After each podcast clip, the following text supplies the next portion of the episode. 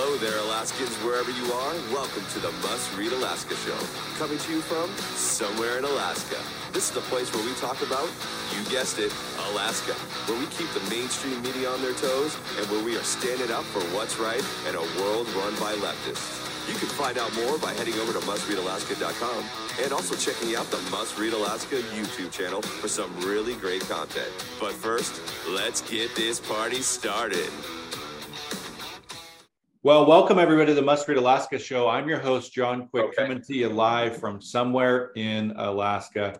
And boy, do we have a special treat for you today. But before we go into that, I want to thank everybody who listens, watches, and reads Must Read Alaska.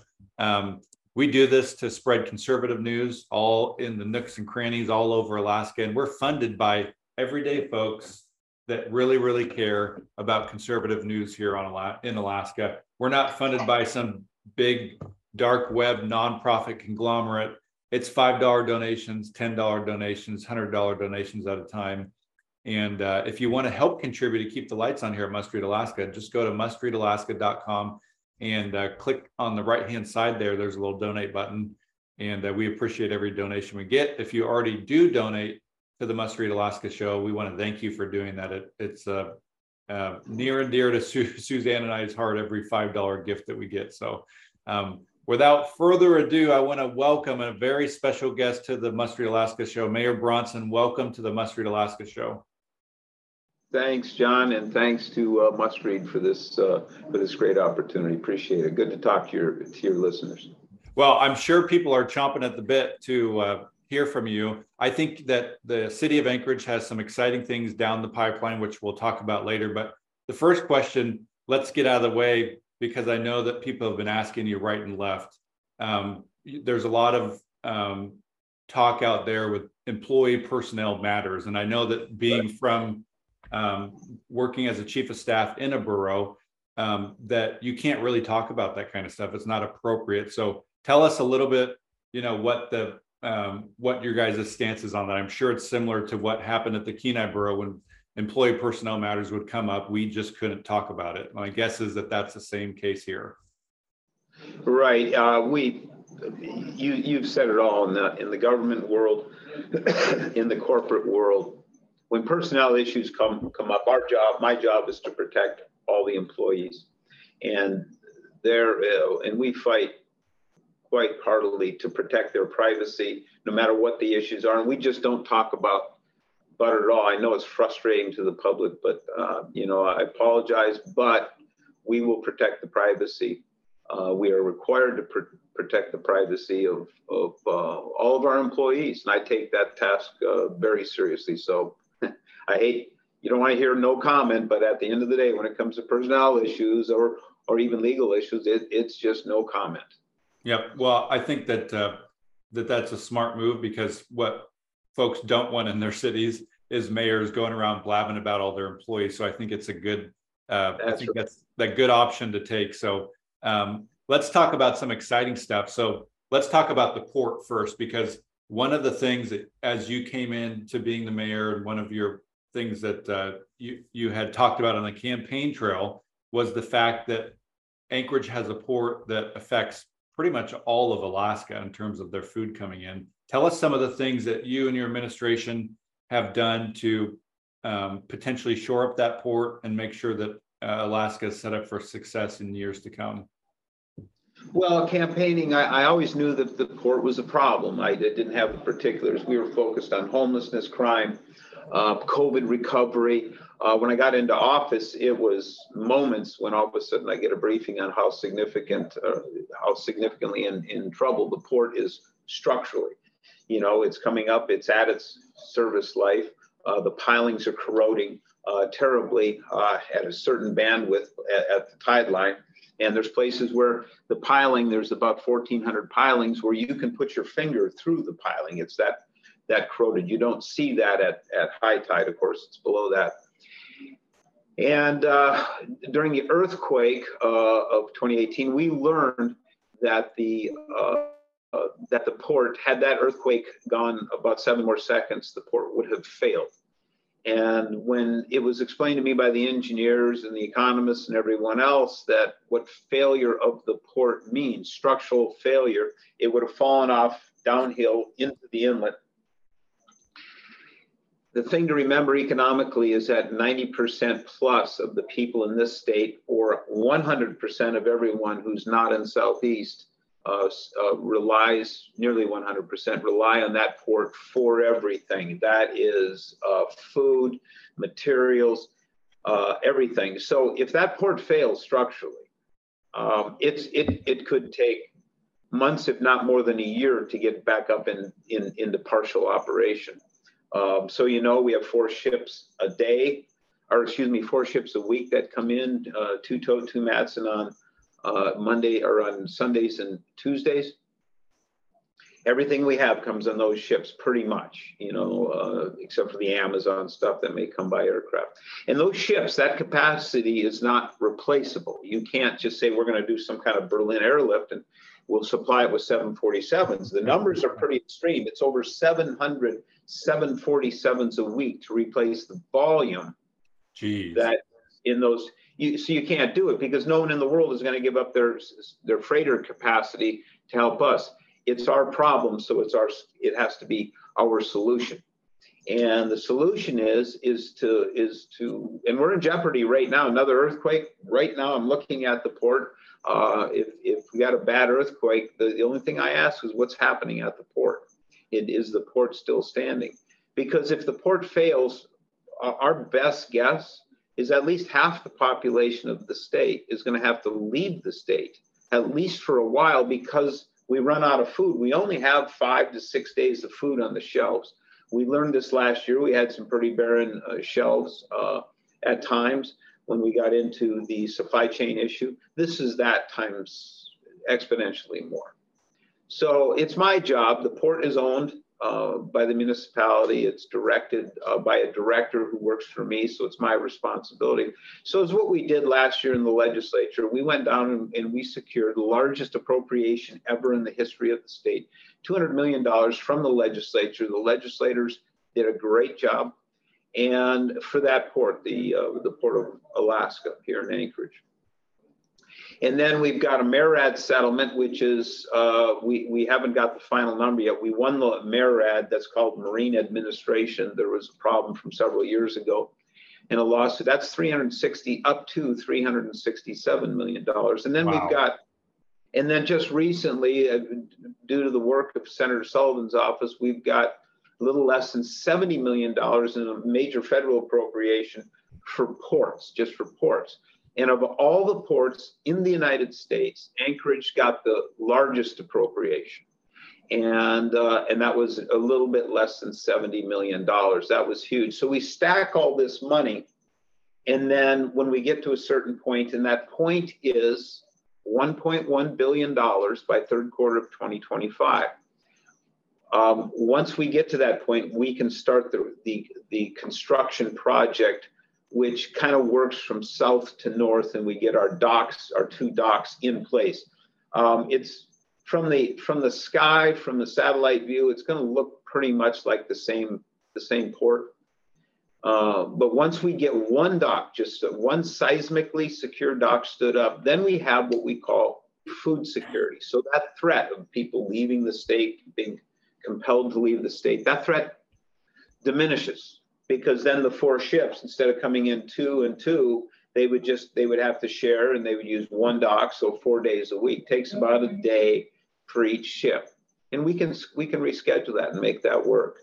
Um, so so that that took a lot of our focus, and I, I had to pivot from homelessness, from just about everything. It, you always have to have a, a big one on your, the top thing yeah. on your list. That became that but early on, uh, I restructured how the construction project was going to go.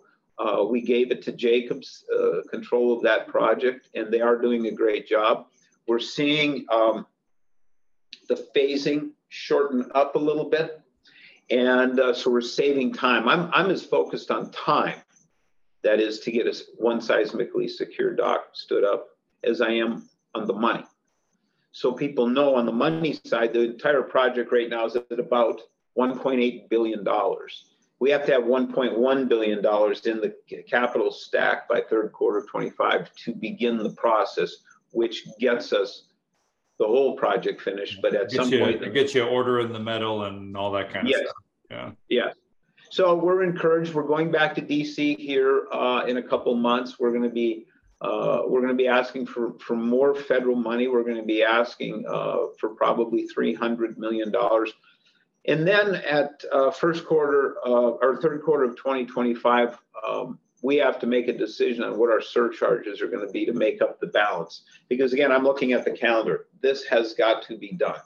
It's an existential threat, not just to the city, uh, but to the state itself and then we will we will bring bring on um, surcharges. Some people call them a tariff, but they're a surcharge. And once we stack that money and we get the committed revenue stream for the construction project, uh, we'll we'll be turning dirt, driving pilings, and welding, and all the stuff it takes to make a work. So you're close. You got 1.1 billion dollars ish. What what do you think uh, realistically do you think that $300 million is out there somewhere in the feds?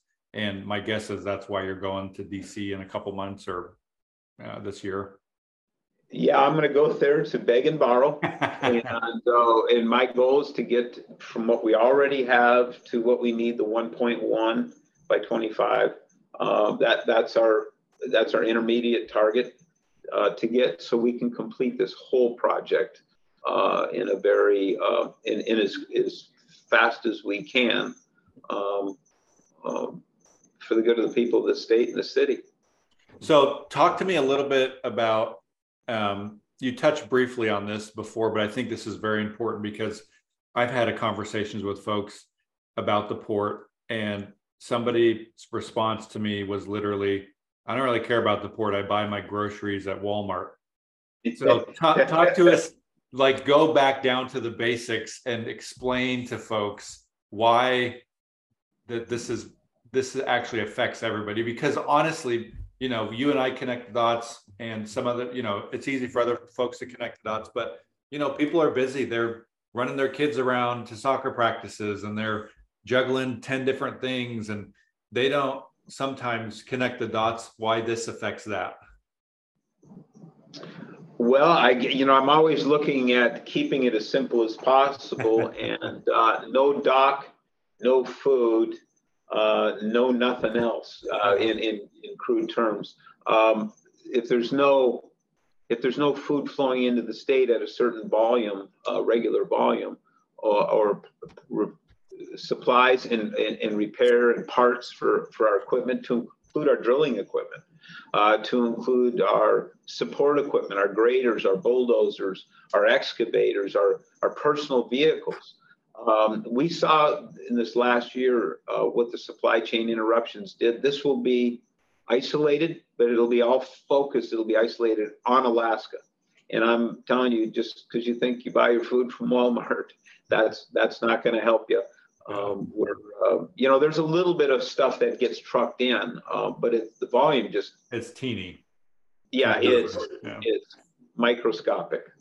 So let's let's switch gears for a second. I think it's important to chat about some of the snow stuff in particular because right. um, some of the chatter I hear is um, bus stops related and downtown Anchorage related. So talk to us about specifically snowmageddon happened. We all know it happened. It's you know six feet of snow or whatever it was and a couple of different times that it dumped.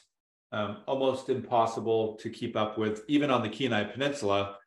Um, you know we have probably way less roads especially paved roads. We 99% of our roads on the kenai peninsula are just dirt.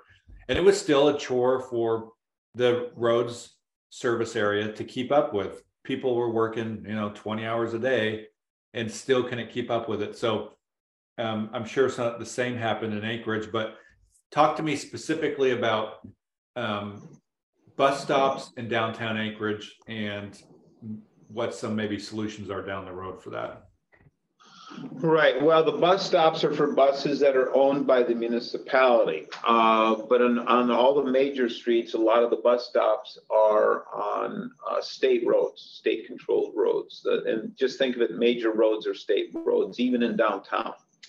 Um, and so we are working with the state to come to an agreement where we can come in and clear our bus stops uh, on their on their streets. And uh, we just really can't go in there and do that. It's it's call it a jurisdictional issue. And um, and then the snow removal from the storm itself, it couldn't have happened in a worse timing. Uh, we had basically three storms, and they were roughly three days apart.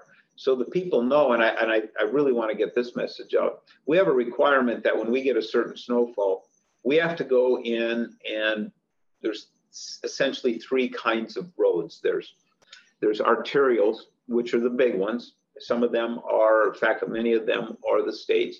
Then there's connectors, which connect the, the arterials. And then there's residential. So when we get a certain amount of snowfall, we have to start with the arterials because that's public safety. That's what gets us to our hospitals and and and, and uh, police stations uh, and uh, and fire fire uh, departments uh, buildings. And then we go to the connectors, and then we go to the residential. Was what happened? The snow fell in such a sequence that about three days after the first snowfall, we had to start all over and pull out of the residential and go back and start that phasing all over again. And then we were just getting into the residentials, and then we got the third snowfall, and then it all started all over again. Well, the snow is piling up in the uh, in in the residentials. My cul-de-sac, I still have a mountain in my cul-de-sac from snow. It hasn't been uh, removed, uh, you know, if we would have had four or five days between the snowfalls, it would have been an entirely different picture. So, uh, or if we would have got one giant snowfall, I think like Buffalo did, um, then it would also have been different. But then again, Buffalo, I think 27 or 28 people died yeah. um, in, in that storm, and we didn't have that problem. Um, our, our, crews have done remarkably well. Uh, I wanted to get some updated numbers from Paul Van Landingham, who is supervisor of all that, uh, he has been working diligently, long hours every day for a long time since the snow hit, and uh, and and we can't get a hold of him because he's working. He's he's out there supervising. he's out there doing the job you know, and it's still going. Now we're we're not into snow plowing so much as we are into uh, removal, and that's a completely different process. That requires a lot of dump trucks, a lot. Mm-hmm. And we actually, for the first time, went to side loaders, and that's turning out to be uh, interesting and positive because the side loaders can carry a little over twice yeah. what a dump truck can. So we can move for the same amount of gas or diesel, we can move the same amount of snow, and it speeds up the time. The only difference is when you get to the snow dump the snow has to be handled a little bit differently by front end loaders and bulldozers uh, and excavators there. But um, uh, the, the crews are doing a great job. Someone wants to blame someone, blame me on, on snow removal. Um, I, am not involved in it like people say. Somebody says I got 36 bus school buses uh, stuck. I yeah, got blisters from driving snow, uh, school buses. Not, not really. I um, uh, just the credit, all of the credit goes to Paul and his crews. I've been out on the street with them. Uh, I've interviewed them. I've talked to them. Great people, fantastic people, and we owe them a great deal of thanks for what they've been going through. This yeah, and you month. got a couple videos. We'll put it in the um, episode description of oh. some of the snow uh, removal stuff, so people can check it out. Um, and I think that um, uh, you know, I think it's a good thing that you're going to work out some agreement with the state because oftentimes those are the two things that people that um, uh, you know anchor you know the the the uh, paper in the newspaper in Alaska will point shots at is what about the bus stops? And what about the downtown streets? Well people don't realize those are owned by the state. So i think if you had some sort of long-term agreement with the state even short-term couple years i think that's going to be super beneficial and well, too, and part of the problem is we we have is is this the phasing. So we've got say downtown partnership, possibly ACDA, but downtown partnership where they they they have no place to put snow. They take snow from their sidewalks, put it in into the street or into the parking spots, and we when they do that before we plow, that's fine. But after we come, after we plow, and then they put stuff into the streets, then then we have to go back again. And yeah. some a lot of those streets again are the state. So we're trying to uh, coordinate that. And, and it's just the volume of snow is the issue. We're going to do a video out at a couple of the snow dumps. These people are seeing these one. Uh, well, we I think we've got seven snow dumps or, or uh, six or seven snow dumps. We're trying to get some more. They're just absolute mountains, and I'm thinking, what's going to happen in in September? Yeah, that's a lot of water to be melting. well, yeah. I mean, are they going to be completely melted? And at these extreme, this is a f- once in a 40 year snowfall that we had. Yeah. And uh, we've got uh, the numbers that are just handed to me. We've got uh, we've done uh, 59,000 truckloads. We've uh, done 1.18 uh, million cubic yards. That's as of the two days ago on the 25th and uh, it's it's a lot. I mean, it's just it's the volume that was the problem. So the the uh, you're not sitting around twiddling your thumbs. You guys are out there working your tails off, is my guess. And you know, having some experience with government, I know that when it snows, the guys and gals that plow or remove snow, they're out there. It's just very oh, hard yeah. sometimes to keep up, and especially with the storms we just had. So you know, there's yeah, always- and now we, we we don't see it now that it's got warm, but uh, uh, we spend a lot of time. We're working with the assembly on a, uh, uh, reappropriations on trying to get more money. Find out how we can, you know, there's there's conversations at the assembly level at, at the uh, on Tuesday night about contracts for, you know, it, it creates stress on the system, um, and people want this removed, and we've got to pay for it. We just yeah. do. So let's talk real briefly about downtown development. I know that, um, you know, if people drive downtown, they can see literally buildings, old buildings being taken down, and possibly new building buildings being built starting this summer. Um, talk to me about what's happening downtown. What what could people see happening this summer, and and kind of what's in the works for the next couple years. Well, in the big picture, we have over $300 million worth of construction already scheduled for downtown. The big part of that is Block 41, just two blocks away from here between 4th and 5th. And uh, that was the uh, 4th Avenue Theater, that, that, that being torn down. Um, it was, uh, it's a big project. It's a good project. I've seen some of the artist renditions of it. And um, uh, it's, it, it's it's going to change the face of downtown uh, with the living space that they're creating from from hotel to residential to retail to connectors, uh, you know, indoor connections. Uh, there's a tunnel involved, so we're going to connect uh, various buildings. So our goal is to get to a point where our, a lot of our hotels or the hotels that we can get them connected. So in the wintertime, you can come and do you can go to dinner, you can go to your hotel, or you can go to a show at the PAC, which is right there. Um, and it's all connected. It's kind of like Minneapolis or, or I believe Winnipeg, but we kind of we look at Minneapolis. We like the way they do it. Uh, it's all indoors, and uh, you can just literally live your life indoors and stay warm in the wintertime in a cold climate. That's awesome. Well, Mayor, I really appreciate you joining us here on the Must Read Alaska show. Is there anything that we missed or that you want to say before we take off here? The floor is yours. Well, I, again, I just I want to be uh, quite uh, uh, strident in my support of the snow removal folks right now. Um, I came into this office a year and a half ago, not knowing much about government uh, government at all. But this is what I learned: the quality of the employees that this municipality has. Um, I grew up in the Air Force and the airlines, where I thought that that was good people. And it was, it was certainly was, especially in like the Air National Guard here in Alaska. But the quality of people that we have working for us in this city, from police to fire to road maintenance uh, to parks and recs, we have the finest people I've experienced in my work history.